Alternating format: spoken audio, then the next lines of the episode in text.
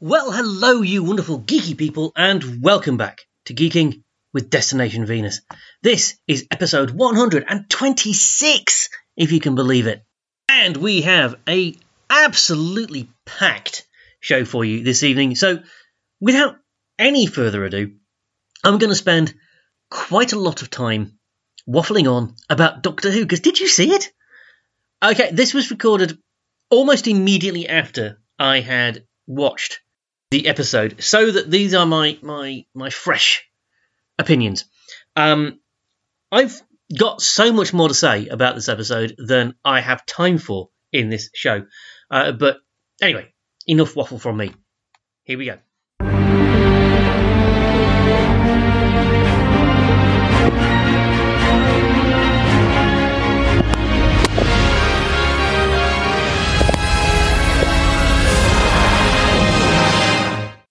So, another week, more Doctor Who.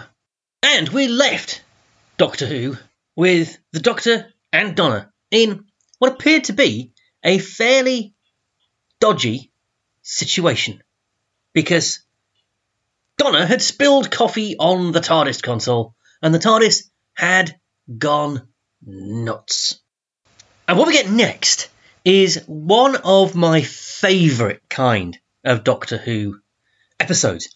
It cannot have cost a lot to make because it features exactly two actors, one robot who I think may have been CGI. I'm not sure if he was a practical effect or not. I've not watched Unleashed yet. A lot of green screen and some computer generated sets. There's not a lot of expense spent on this particular episode.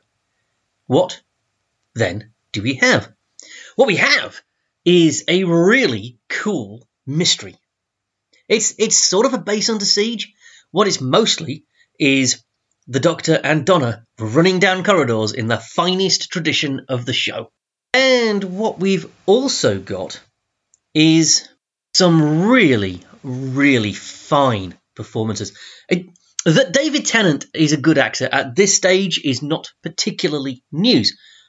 But I think a lot of people underestimate Catherine Tate's acting chops. She's a comedian.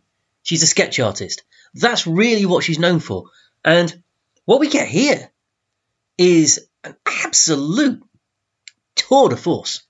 She's acting opposite herself at points, which is notoriously difficult to do. And you can tell which one's which. You really can. If you watch, you can. What am I talking about? Well, ah, glad you asked. So, hang on. I, am not going to do too many spoilers here, but there are going to be some spoilers that follow from the Wild Blue, Wild Blue Yonder. So, spoiler horn coming up. After that, all bets are off. You listen at your own risk. Spoilers! Spoilers! Okay, you cannot now say I did not warn you. Spoilers for the second David Tennant 60th anniversary special of Doctor Who, The Wild Blue Yonder, from now. So, the Doctor and Donna in the TARDIS, the out of control TARDIS, crash into the interior of a spaceship. And they don't know where they are. And they can't just get back in the TARDIS and go home because the TARDIS is broken. And the TARDIS needs fixing. So the Doctor does some shenanigans with the sonic screwdriver, puts the sonic screwdriver into the keyhole of the TARDIS to help the TARDIS mend or rebuild or whatever it does. It doesn't matter. The whole thing is just a MacGuffin to make the TARDIS go away so that they cannot escape. And the TARDIS does indeed run. And just think about that. The TARDIS is pretty nigh invulnerable. And yet, it runs away. It has this thing called the hazardous action something something. It pronounced it's spelled HADS. And the doctor turned it off years ago, he tells Donna. But because the thing's rebooting, clearly it's booted back up again. And the TARDIS has done what the TARDIS is programmed to do in extreme situations, which is run away and not come back until the problem has been solved. Which, if you think about it, is a pretty doctory thing to do. But that leaves the Doctor and Donna stranded. They know not where.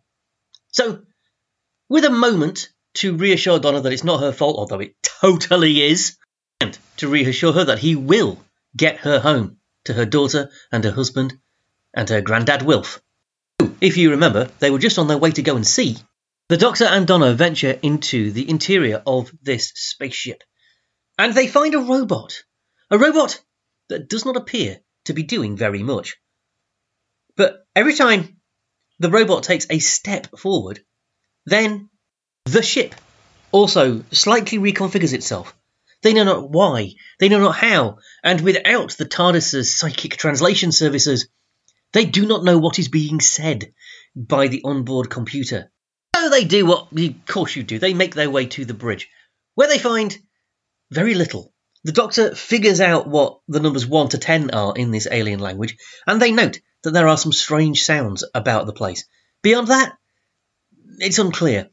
So they go and find some stuff, and they go into a room where there are some things that need to be moved because, you know, plot. And they split up so that the doctor can go into a different room and do different things with different things that need to be adjusted because plot. And while Donna is on her own in the original room, the doctor comes back and they talk about wanting to get home and about Donna's family and about Wilf. And the doctor notes that his arms are too long, which seems odd. And meanwhile, at the same time, which is suspicious, in the other room, the doctor is doing his thing and Donna turns up and they talk about Gallifrey and other things to do with the Doctor and running away and what's happened to him. And the fact that Donna can remember everything that happened in the last 15 years because of the whole Doctor Donna mind meldy thing that I'm not entirely sure they've mentioned before, but hey. And she also mentions that her arm is too long. And the Doctor realises that that's strange, and he shouts for Donna, who hears him, because, of course, it's not the Doctor and Donna talking to the Doctor and Donna. It's something else, something that can't quite get the copyright, and their arms are indeed too long. And honestly, it's a special effect that at once looks really creepy and really cool, and also utterly absurd. Um, it reminds me, is it the Monty Python thing with the really long arms guy who is basically like really long sleeves on a jacket with fake arms? It, it looks a bit like that at times. But the Doctor and Donna do what the Doctor and Donna always do best, which is run away! And they're running down the corridor, and they're being chased by themselves, but themselves are getting it wrong, and they're massive all of a sudden. And then they're getting a bit misshapen, and their eyes are going weird, and it's all very. And then suddenly they can't be chased anymore because their doppelgangers have grown to such proportions that they're stuck and twisted together in actually a frankly disturbing way uh, in the corridor so that they can't go any further. And the Doctor and Donna make a sharp, sharp exit and figure out that before the doppelgangers arrived, it got cold. And the Doctor theorizes that this is because they're turning energy into matter. And back in the back in the, and I may be getting the, the, the timeline slightly wrong here, but don't worry about it. Narratively, this all is this all about right. I, if I'm getting anything slightly time wise slightly wrong, it's because I always try to do these reviews after only one viewing. So um, I, I, there are a couple of things I want to go back and check if, I, if I'm going to talk about this in detail, but just roll with it, okay? Be- back in the bridge, they discover that they are in fact at the edge of the universe. If you look out of the window at the front of the spaceship, all you see is nothing because there is nothing out there. And there's a beautiful, beautiful little explanation from the Doctor about how this works. Because he, he basically says to Donna, look, you can't understand this, you don't have the language. I'm not being rude, you just don't. Uh, you, you, maybe in a, a, thousand years, when you've developed an entirely new strand of mathematics, your people will be able to understand the concept of total nothingness. But for right now, just trust me, the universe has an edge, and this is it. I, I love that. That's such a Doctor Who explanation. Uh, it's because it's such a non-explanation. It's I, and Doctor Who does that all the time, and I think it does it. I think it's brilliant. There's no point explaining this. It's a MacGuffin. Don't worry about it. So they discovered they're at the end of the universe. They also discover that the last thing that happened on this ship which apparently contains no life forms, in spite of the fact they've just been chased down a corridor. The last thing that happened on this ship was three years ago, when an airlock opened and then closed. That's it. That's all they know. And then they got that strange noise. And then the doppelgangers are back, and there's more running away. And they face their doubles. And there's some really nice introspective conversations between the real Donna and the fake Donna, and the real Doctor and the fake Doctor, as they try and figure out how to outsmart each other. And all the time, the doppelgangers are learning and becoming better. There's a really nice theme here, a nice, a nice conversation about, well, how do we know who we are? And what are we anyway? Because it turns out these doppelgangers come from nothingness, and they have heard from the nothingness the somethingness of our universe. And they're attracted to the war and the violence because that's all they see. And Donna and the Doctor try and explain to these doppelgangery things that no, that's not all we are. And the doppelganger's response basically is, yeah, but it is though, isn't it? And I don't know, I quite like that. Because, yeah, what are we? Exactly? How do we justify ourselves? You know, what, what is it to be us? Are we just creatures of rage and pain? Because that's what it looks like from the outside. And uh, again, that's a very Doctor Who message. I really like it. And there's lots more running and lots more talk. And we discover, in fact, that the strange noise is the body of the pilot of the ship who clearly took their own life in order that these creatures would not be able to copy them anymore. And you'll notice I'm using gender neutral pronouns because there was a discussion about that again. And there are going to be people who say that that is a bit on the nose again. That the, the, the I think it's the doctor who says um, he when referring to the pilot, and the Donna and Donna challenges him, and he's like, "All right, well, she or they," and then they refer to the pilot as she from then on. And there are going to be some people who say that that's a bit on the nose, and I, I am not going to argue with you in that they do appear to have flown a flag all the way up the flagpole and put some neon lights on it and said, you know, basically, there's a, there's a, a, a brief two minute conversation in this episode where they might as well have put a big neon sign on the screen with klaxons saying, We are talking about gender! Yes, we are! But it's only two minutes, and does it does it matter that we have that conversation? Is that conversation important? Yes. Yes, it is. This Doctor Who has always been a show that has something to say about what is going on in the contemporary world. Uh, and if you don't believe me, have a look on, um, I think it's called Talking Doctor Who on the iPlayer. You get to see Sylvester McCoy's audition tape, in which he he plays the Doctor opposite a character called the Iron Lady, who has no sense of humor and wants to save the galaxy by destroying it. And um, oh my word, that could not be a more on the nose attack on Margaret Thatcher. Doctor Who's always been like this, all right. Um, and do do we need on a kids show, which is what Doctor Who is? It's aimed at a family audience, but basically it's a kids show. Do we need to have a discussion about whether we should check what pronouns people prefer to use when they're talking about themselves? Yes. Yes, we do, because that's in the news. That's a thing that people are talking about. And Doctor Who, as a show, has a view on this. Yeah, that's political. That is absolutely political. It's the kind of political stance that I personally like. Your mileage may vary, um, but I like it. So we're going with it. Uh, because there are to be kids who need to know that there's more than one side to that discussion, whether they're trans or not, whether they have an issue with their pronouns or not. Because the, this kind of visibility does two things. If you are somebody who is genuinely having a struggle with their gender, and like, am I a boy? Am I a girl? I, I, I know what my body is, but I don't know how I feel in it. I, there are kids who are having that issue with themselves, whether you like it or not, whether any of us like it or not, that is happening. And those kids, it might be useful for them to see that other people might have that discussion too. That it's not black and white, it's not binary, to use the word. It, it is a thing that some people struggle with. Maybe most people don't, but some people do. And if you are one of those people, particularly if you are a kid, it's good to know that.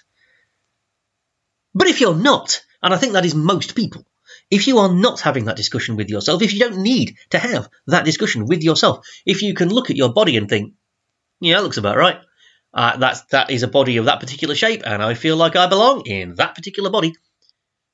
Then it's also good to know that there are people who don't have that, who are looking at themselves and thinking, something's not right here. I don't feel right in this. This is not me. Is it really? What? It, it's good to know that just because you don't have that issue doesn't mean that nobody has that issue. So, whichever direction you are coming at this from, it's good that there is representation. If all it does is spark a, a thought in the audience, then it's done its job. So, was it a bit on the nose? Was it really obvious? Did they put a flag on it and wave it around, shouting, Look at us! We're discussing gender! Yeah, yeah, they were absolutely doing that. And yeah, fine. They didn't make a massive thing of it. It was a brief. Well, I, I've spent more time talking about it than they did, basically. So yeah, there are going to be people who have a problem with that. I've seen some comment online. So I'm never going to watch Doctor Who again. Well, fine. Doctor Who ain't going to miss you, pal. Of course, it could be that so many people take that view that nobody ever watches Doctor Who again and the, the show dies. That that is the risk that you take when you do this kind of thing. I don't think that's going to be a problem myself, but it could be. It's a risk I'm prepared to take too. So, hey. Anyway, they have that discussion. Uh, it's irrelevant, actually, to the plot. And they realise that, yes, what these creatures from nothingness are trying to do is learn enough about what, for the want of a better term, I'm going to call actual people, to copy them well enough to turn the ship around and head off into the universe that we know and commit terrible atrocities there. And because that's what they've learned, that's what we've taught them. And they realized that the pilot gave her life to make sure that they could not do that. And they realized that the the strange reconfiguring that the ship does is a very, very slow countdown because the nothingness creatures can't process things that happen too slowly. So, what the pilot did before she took her own life was set the ship to self destruct, and it's been very slowly counting down from 10 to 0 over the last three years. And it's getting there. But now the doctor needs to speed it up. So he speeds it up. So we get down to zero much more quickly. And there is some tension. But once the sequence, the countdown sequence, gets to a particular point, and it's inevitable that the thing's going to blow up, then the hazardous action is over and the TARDIS can come back. And lo, the TARDIS comes back and picks up the Doctor. And the Doctor goes and picks up Donna, but there's two of them! Which is the right one? So he says to the two Donnas, um, one of you is fake. Um, answer me this. We, you were laughing about somebody called Mrs. Bean. Why is that, why is that funny? And one of the Donnas says, well, because it's the name of a vegetable applied to a woman. And the other Donna says, I don't know, it just is. And the doctor takes the one who says, I don't know, it just is. And we're all thinking, of course, that was very clever. He got the right one. And then, as he goes away, the real Donna is left behind going, you, you got the wrong one. It was me. Don't leave me. And we can see the explosion has happened. And the doctor's doppelganger has already been destroyed. And the flame is whooping up the corridor towards Donna, who turns to face it and face her own mortality because Donna Noble is many things, but none of them is a coward, and she turns to face her own death. When the doctor comes back and gets her because he realizes he's got the wrong one, he says because her wrist was like 0.5 millimeters too wide or something. But we all know it's because he figured it out. And actually, the real Donna Noble genuinely would say something as dumb as the name of a vegetable.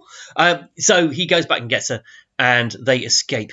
And they land back in the alley where they left. And then we come back to a conversation that they had right at the start when Donna is pondering, what if we don't make it back? What will happen then? You know, Rose will grow up and have a life, and, you know, she might go back to the alley that where she saw us last, maybe once a year, just for old time's sake, but she'll move on. But you know, she, she thinks, well, my husband won't. He's going to be there every day, and because he's lovely, he's nice, he's he's he's never you know, he lives. You know, he's never going to let let go ever. And the doctor says, "What about Wilf?" And Donna says, "Well, Granddad, well, he'll just install himself with a sleeping bag and a deck chair, and he'll just wait." And when the TARDIS doors open, there's Wilf, played by the wonderful Bernard Cribbins, about who more in a minute. And that should be a red flag immediately, because we've already established that the only person who's going to be there all the time, if it takes them a long time to get back, is going to be Wilf. And there he is. But everyone's thrilled. You know, Donna goes and hugs him, and the doctor's pleased to see him, and Wilf is really delighted, genuinely delighted to see the doctor. And they hug, and Wilf says, I said, I told him, I said, eventually he'll come back and save us. And that's when the penny drops with the doctor. And he's like, like wait, what now? And then there's a massive explosion, and we see people running around the streets. And Wilf said, "This is it. the, the world's gone mad. The world, the world's ending." Cut to the Doctor Who sting, and we'll be back next week for more Doctor Who. And I really have to say, like, we knew that they'd filmed Bernard Cribbins. We knew that they had. Uh, that filming was done only like weeks, literally weeks before Bernard Cribbins died, and it was so, so nice to see. I mean, you could tell he wasn't well when they filmed. I mean, he he really looked. I, look, this is a stupid thing to say about a man of ninety four, but he looked really old. But my God, it was a great performance, and yeah, just look. I grew up watching Bernard Cribbins. Okay, I, I, there's so many Bernard Cribbins performances that I remember, and that this was his last is for me really sad, but also genuinely a cause for celebration because he really seems to have really liked being Wilfred Mott. He, you know, Bernard Cribbins had quite a lot to say about the character and what his portrayal of Wilfred Mott was and what the Doctor was to him. And I love that he got one more go. That was great. I, I, I thoroughly, thoroughly enjoyed seeing him and I, I I loved that. You know, we've brought David Tennant and Catherine Tate back for one last go, and I love that they got an episode to themselves, completely to themselves. They have such chemistry together. They have such an incredible dynamic. It really shows, actually, that Tate and Tennant have they've done a lot of work together since Doctor Who. Um, they've done Shakespeare together. They were Beatrice and Benedick in Much Ado, uh, which I, I, I wish I'd been able to see that because then bouncing off each other the way Beatrice and Benedick do in that play uh, it is ah I, I, bet I bet that was just a whole bucket of fun. Uh, and their, their their banter but their clear affection for each other is just streaming off the screen and again, I, I like this portrayal of platonic friendship. There is no suggestion ever of any possibility of romance between the Doctor and Donna, which for me is how it should be with the Doctor and Companion. Yeah, I'm, I'm fine with people shipping Yaz and, and 13. I'm, I'm fine with, you know, the whole um, Martha Jones pining for the Doctor thing, but it does get a little bit tedious after a while. And the the nature of the relationship between the Doctor and Donna, I think, is is just a joy to behold. The the banter is amazing. I mean, for example, um, I can't remember who they're talking about now, uh, but they're talking about uh, a male character as being kind of hot and the doctor, the, the Donna, Donna says that this guy was hot, and the says, "Yeah, yeah, he was. Oh, am I that kind of person now?" And Donna just looks at him and says, "Well, let's be honest, man. It wasn't that far below the surface, was it?" And that was great. I loved that. Um, just just that whole thing between them is a joy to behold, and that they got a whole episode to themselves to just banter was Ah, it was a joy. It was just a joy. And then there were just other things. I loved the ship design. I loved the alien design. The uh, the the captain of the ship. We see her skeleton, I guess. Um, yeah. I do have to slightly question that she decomposed in the vacuum of deep space, but that's nitpicky. And clearly, there's obviously atmosphere around the ship and that kind of thing. I, I can headcanon my way around that quite easily. The threat was interesting. The idea that this these are intelligences of nothing that come from nothing, and what they really want is something. They want to be things. I, I loved that, and the sense that there was a real, genuine sense of threat and peril from these creatures, so beautifully performed by Tate and Tennant. And also, actually, by the CGI people and the people who did some very clever character design. There's a wonderful bit when the Doctor's doppelganger is racing down the corridor to stop the robot from pushing the self destruct button. And because he needs to go faster, he suddenly becomes quadrupedal and runs on all fours. That's beautifully done. Uh, that's a great bit of CGI. And quite a lot of the them getting the bodies wrong thing, the long arms and the droppy jaw that you get. That was beautiful CGI as well. It just really looked good. And it was creepy as all heck, which is what a good Doctor Who monster should be. Relatively simple, but unbelievably disturbing. And they pulled that off beautifully. So,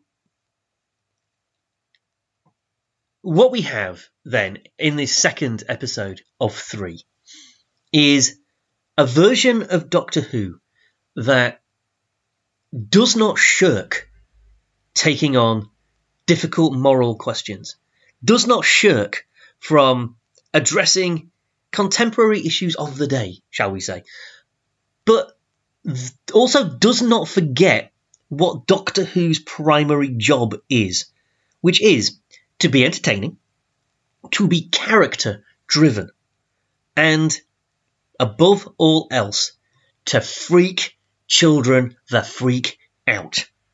And you know what? I'm not nine or 11. I haven't been for some considerable time. So I don't know quite how freaked out kids would have been watching this. But it disturbed me, and I'm 52. So I like to think that there were some children, if not hiding behind the sofa, at least peeking at the TV screen through their fingers, because you should be scared watching Doctor Who. It's a safe scare. It's everybody's first introduction to horror, surely. And this was a really good episode for that So, as we move into the third and final David Tennant special. So far, so good. I'm loving it. I'm absolutely loving it.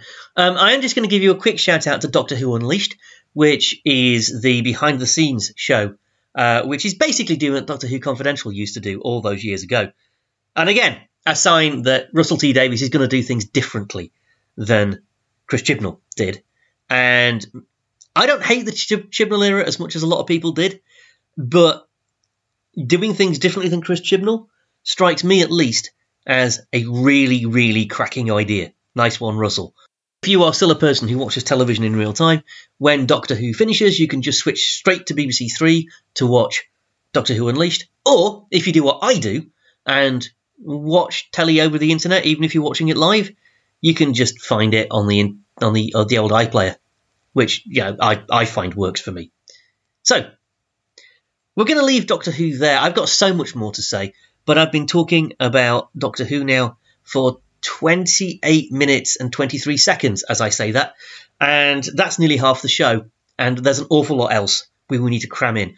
So um, more Doctor Who next week. For now, there's a corridor that I really need to run down.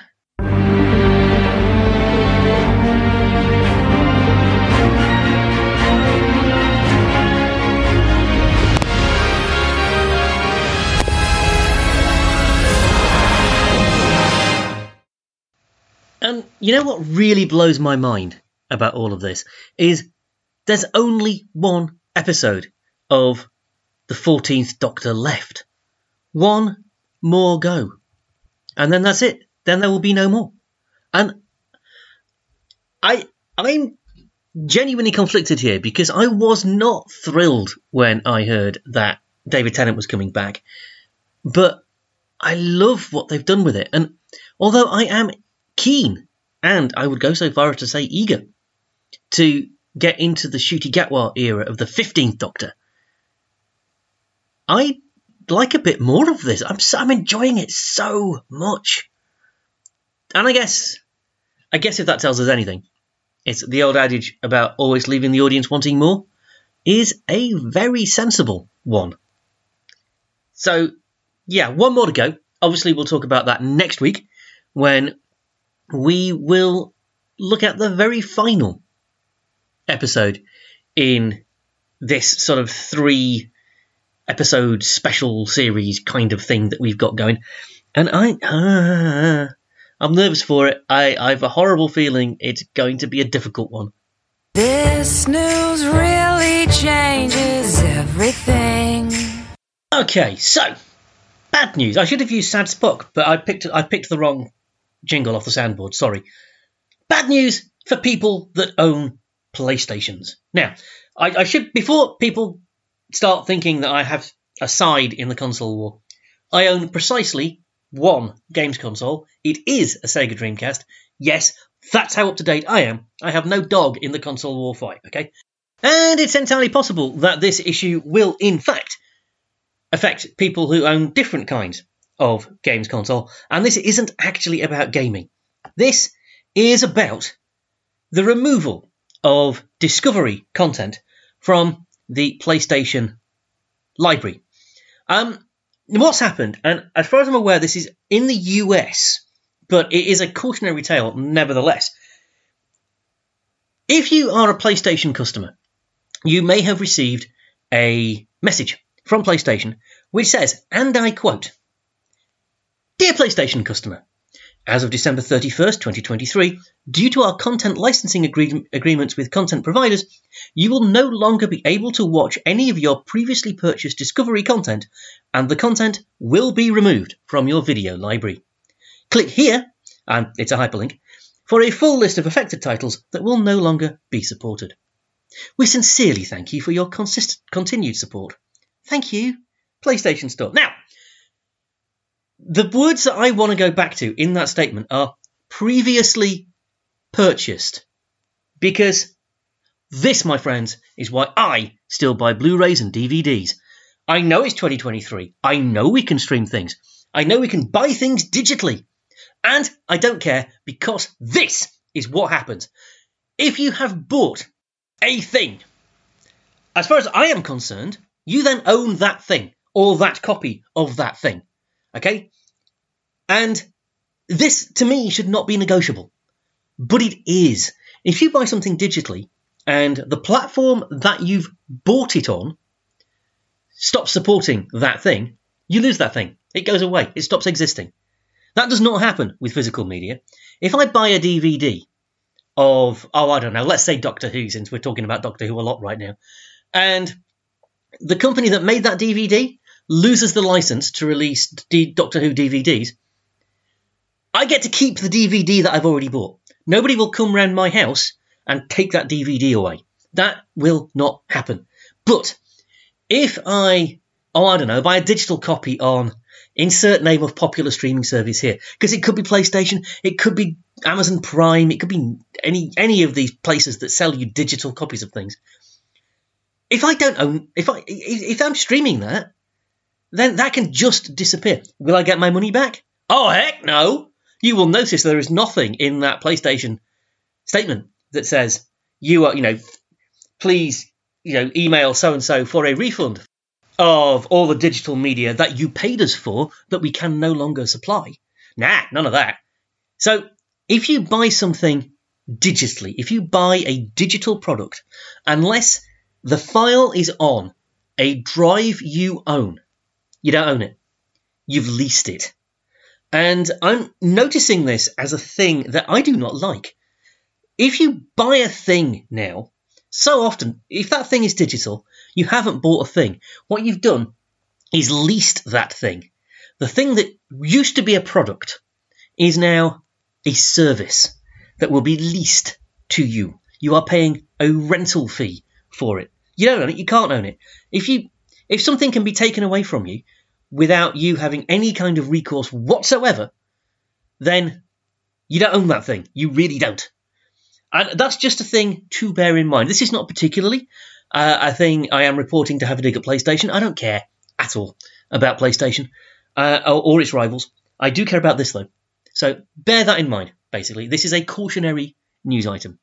And I say again, if you don't own a thing, if you can't hold that thing in your hand, it is not yours. You do not own it. I don't care whether they've told you you bought it or not. It can be just magically disappeared.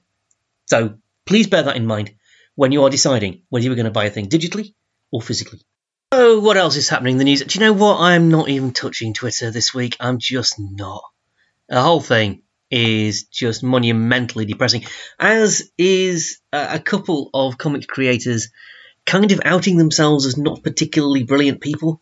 I, I uh, I'm not. I'm just not going there. It's too sad. It's too depressing.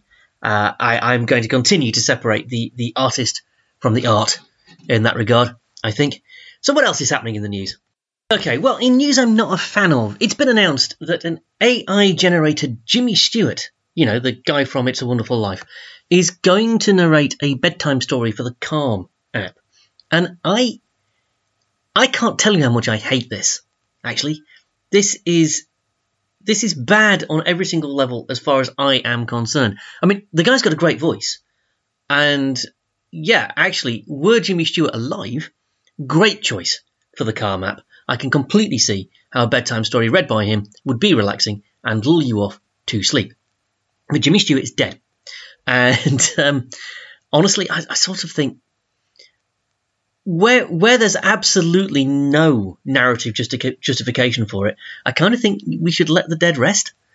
Uh, there are arguments for bringing people back using CGI in things like Star Wars, where, uh, for example, Moff Tarkin in Rogue One. Although I don't like the way they did that, I, I, I can see an argument for it, uh, but I can't see an argument for it here. So yeah, not a fan. Uh, no stars, would not recommend. It just feels wrong to me. In other AI news, um, I'm not going to go into detail on this story either, but just to note that several of the large language model AI companies have kind of suggested that it would be ridiculous to make them pay copyright fees to the people whose works they are plundering in order to generate the large language model, because if they had to do that, it wouldn't be economically viable and that wouldn't be fair. To which I say, yeah, pay your writers. Because if you don't have a business model that doesn't include theft, you are not a business, you are a pirate. Uh, and so um, the, the, definitions there are fairly clear. So, yeah, that. Uh, and just another reason, actually, why AI is not something I approve of on in general, not in the way it's being used. Can AI be brilliant? Yes. I can think of all kinds of applications that would make the world a better place. Uh, but anything creative is not one of them. So just stop it. And while we have got a whole bunch of other news stories that I could be covering, uh, we are so pushed for time this week that we're going to leave the news there. And I may come back to some stories that actually happened this week next week, if that makes any kind of sense. This news really changes everything. You know, one of the things I don't talk about on this show nearly enough is comics. Not necessarily individual issues and what's out this week. I do the occasional review. Again, probably not as often as I should, given what I do for a living. But that's not what I'm talking about now. What I'm talking about now is why we do it. What it, what is it about comics exactly? Because an awful lot of people don't get that. So I'm going to talk about this over the next few weeks, and I'm going to look at different elements of what it's all about because it's it's complicated. if you want a short answer as to you know what is the appeal of comics exactly, uh, the, the the short answer is it's complicated. The longer answer is very long indeed, and so we're going to look at different aspects of what makes comics so special, and we're going to start with the whole collecting thing because let's let's get this out of the way right at the start. That this is the thing that a lot of people don't understand about comics geeks like me, that the need to have, or in my case, what must be upwards of three or four tons of paper in my attic. And it's because comics it's wrong to say it's it's it's the, the, the physical thing necessarily. That just having a comic is a wonderful thing. But having a specific comic? Oh, oh, that's very definitely a thing. Now, th- this tra- train of thought was actually triggered by a recent purchase. And it got me thinking about why I wanted this particular comic as much as I did. So, hear ye and listen to the ballad of Warlock issue 9. What matters to me about a lot of the comics that I own is when they're from. I, the bulk of my collection I bought new off the shelf. And so each issue of Batman or uh, Strangers in Paradise or whatever the comic is, each issue kind of is linked to a point in time and space. I know when I bought that, I know where I was when I was bored when I bought that. I know what was going on in my life when I bought that. And to a degree, those stories, those physical issues, holding that thing in my hand is is taking me back to that point in my life. It, so in, for me, comics work in the same way that songs do for a lot of people, for example. But then there are other reasons to buy a physical comic. Um, and that is why I am going to tell you about Warlock issue 9. Because this is a comic that was published in 1975 and which I have never, ever owned a copy of before. And yet, and yet, I was doing the shop's social media, as one does. I'm, I'm, I'm genuinely hardly on social media myself these days, but I do spend time on various social media platforms in order to promote the shop and do that kind of thing. And I was on Bluesky, as it happens, when I saw that comics and actually this week, rather more crucially, Doctor Who writer Paul Cornell, friend of the show, friend of the shop, um, acquaintance of mine, I don't think I claim as a friend, but acquaintance of mine, uh, was selling some duplicate issues he has from his collection. And one of those was a pence edition of Warlock issue 9 from 1975. Now, there's a whole bunch of jargon there. What's a pence edition? Well, a pence edition is an American comic with a UK price. It actually says on the cover of this comic that it costs 9p, because that's how much comics used to cost.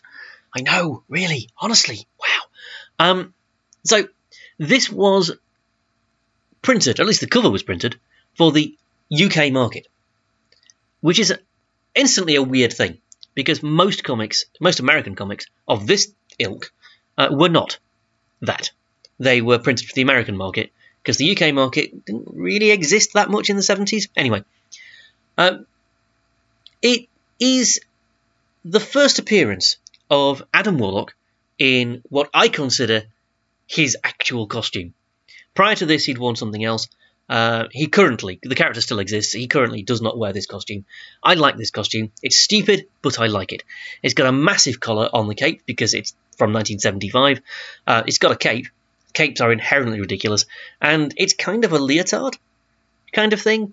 Although it's difficult to know with Adam because, of course, Adam has gold skin. So, is he wearing a gold onesie?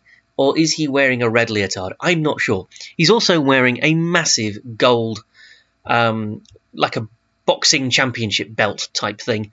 Um, and he's got a sort of weird skull clasp holding his cape together.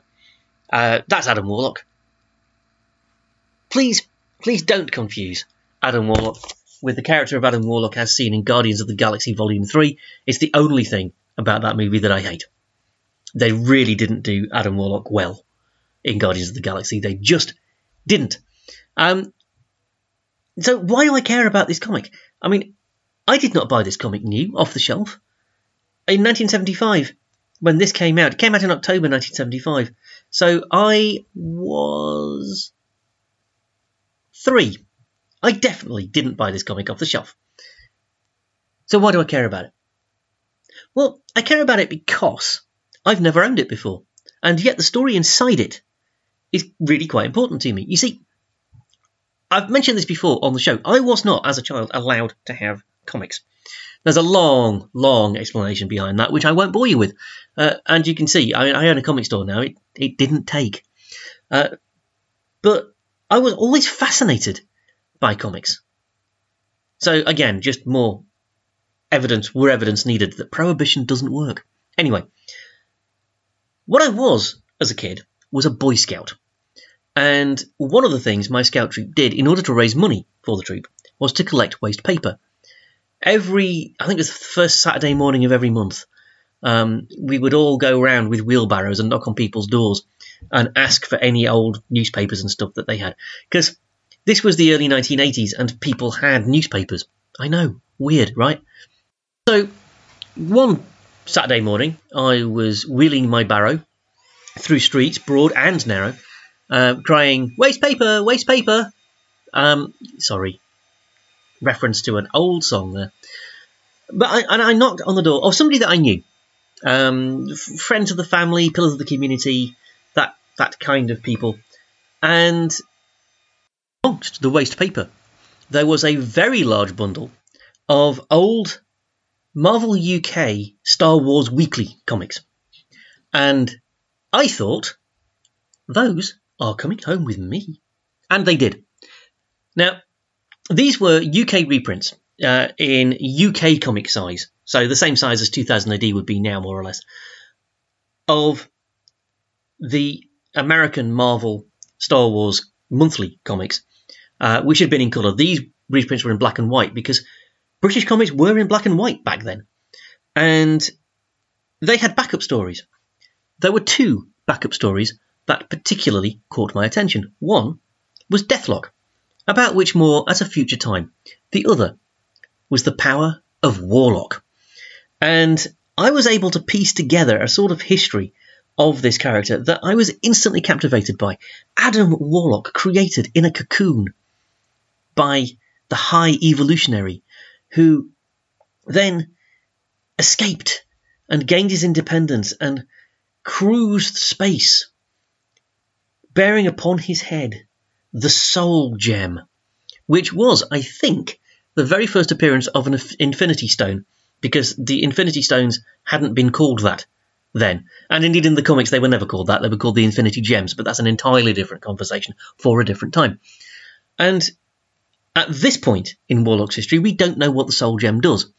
Uh, it just effectively is a, a ray gun kind of weapon that takes people's souls away, and that was all it was. It, it was it was a fun plot device when it was needed.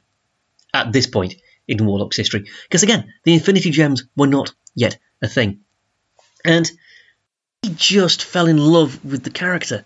And in the bit of the story that was originally printed, in Warlock issue 9, uh, we meet Gamora.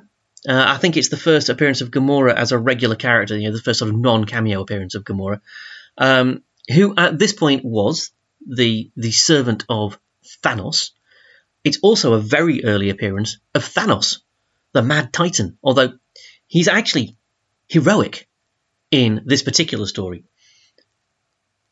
And it, I, I have always been fascinated by this character because I only had bits of his story because I didn't have a complete run of Star Wars Weekly. I only had what I had. And they were old comics at the time I got them. So I, it's not like I could go and find, you know, the missing ones and fill in the blanks. That that wasn't happening. But the character always stayed with me. I've always been an Adam Warlock fan.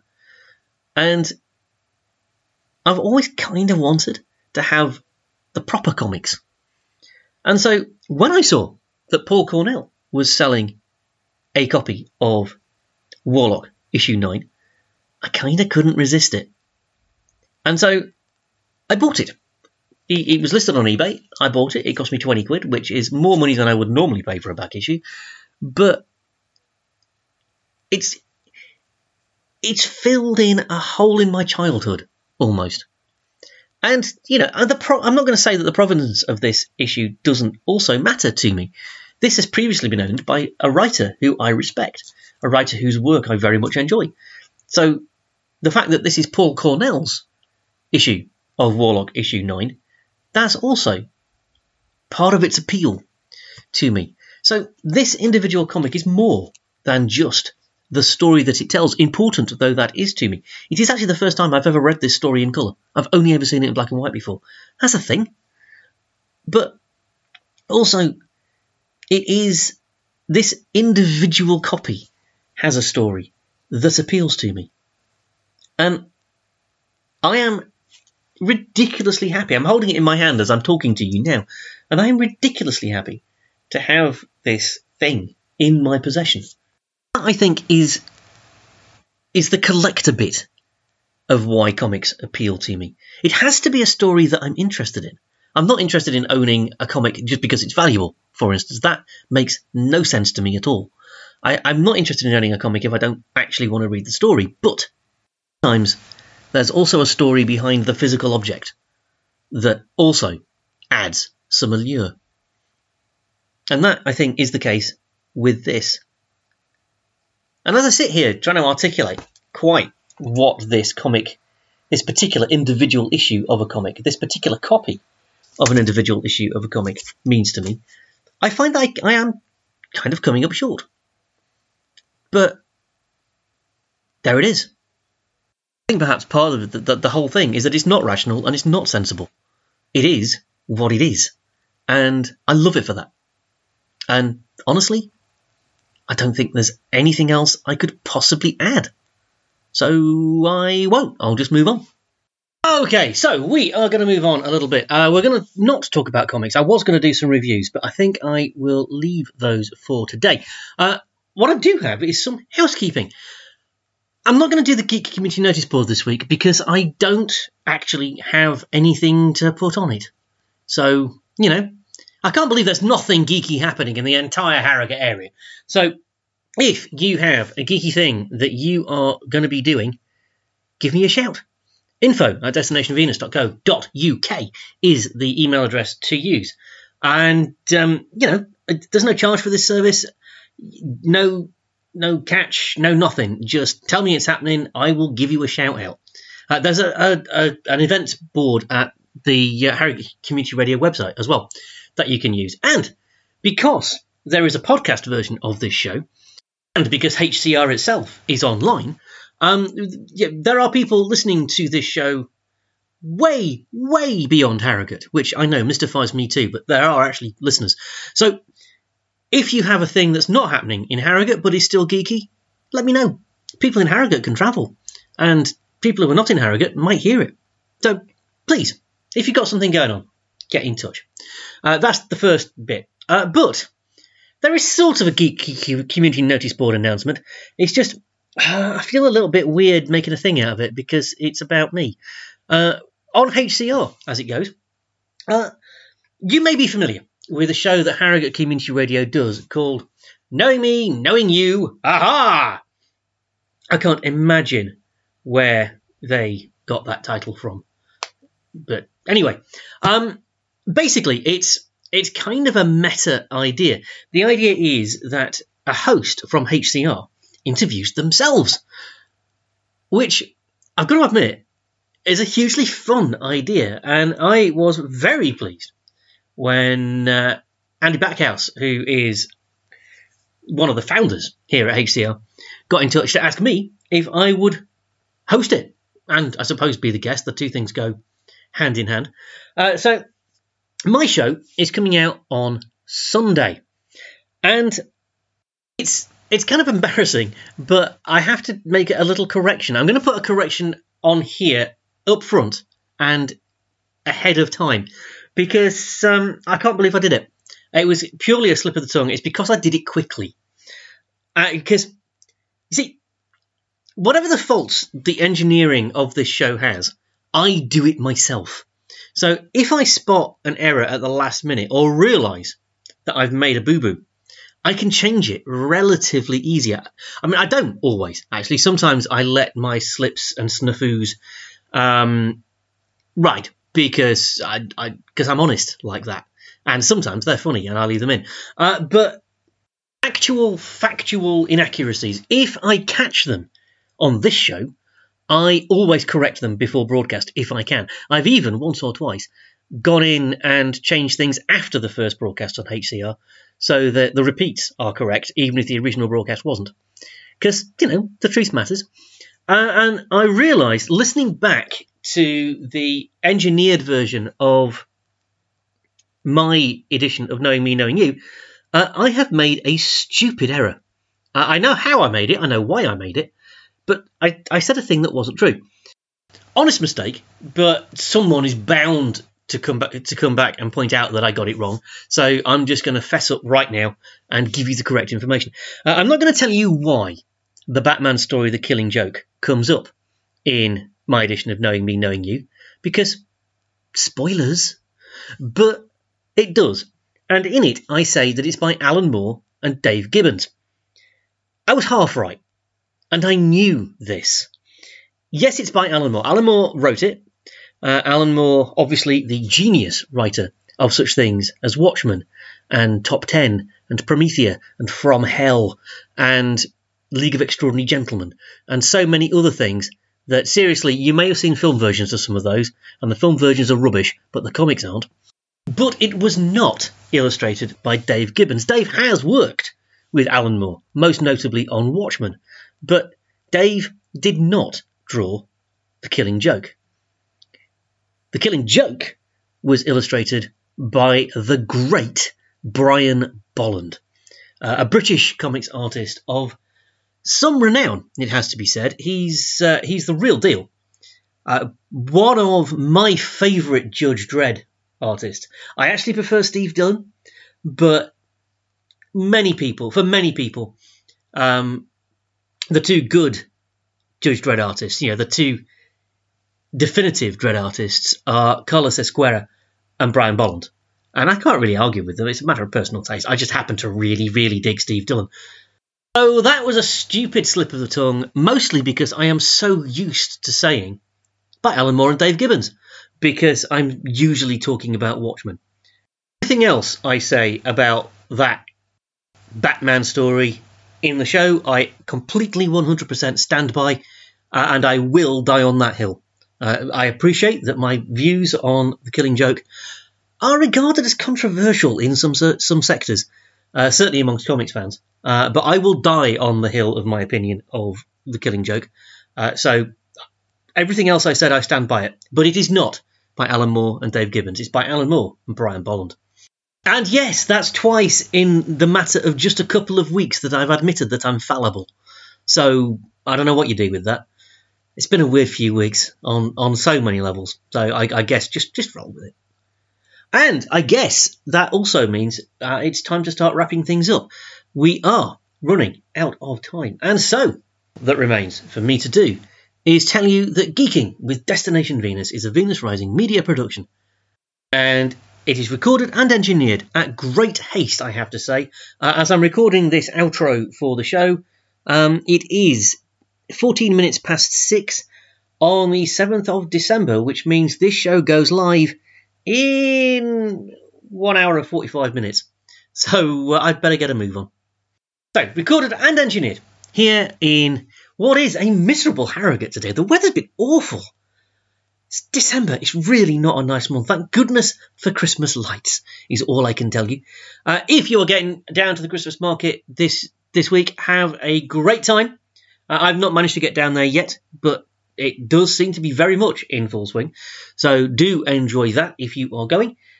We will be back next week with more geeky news, views, and reviews. Uh, I'm hoping we'll be able to squeeze in another wonderful woman of science. I certainly hope uh, I will be able to get some space news in because we're sadly lacking in that. And it's been a long time since we've done any proper science news as well. So hopefully, all of that will be in next week's show, uh, which will be broadcast the same time on the same device. All that's missing so far is you. So we look forward to seeing you then. Until we do, be kind to yourself, be kind to absolutely everybody else, and above all else, stay geeky.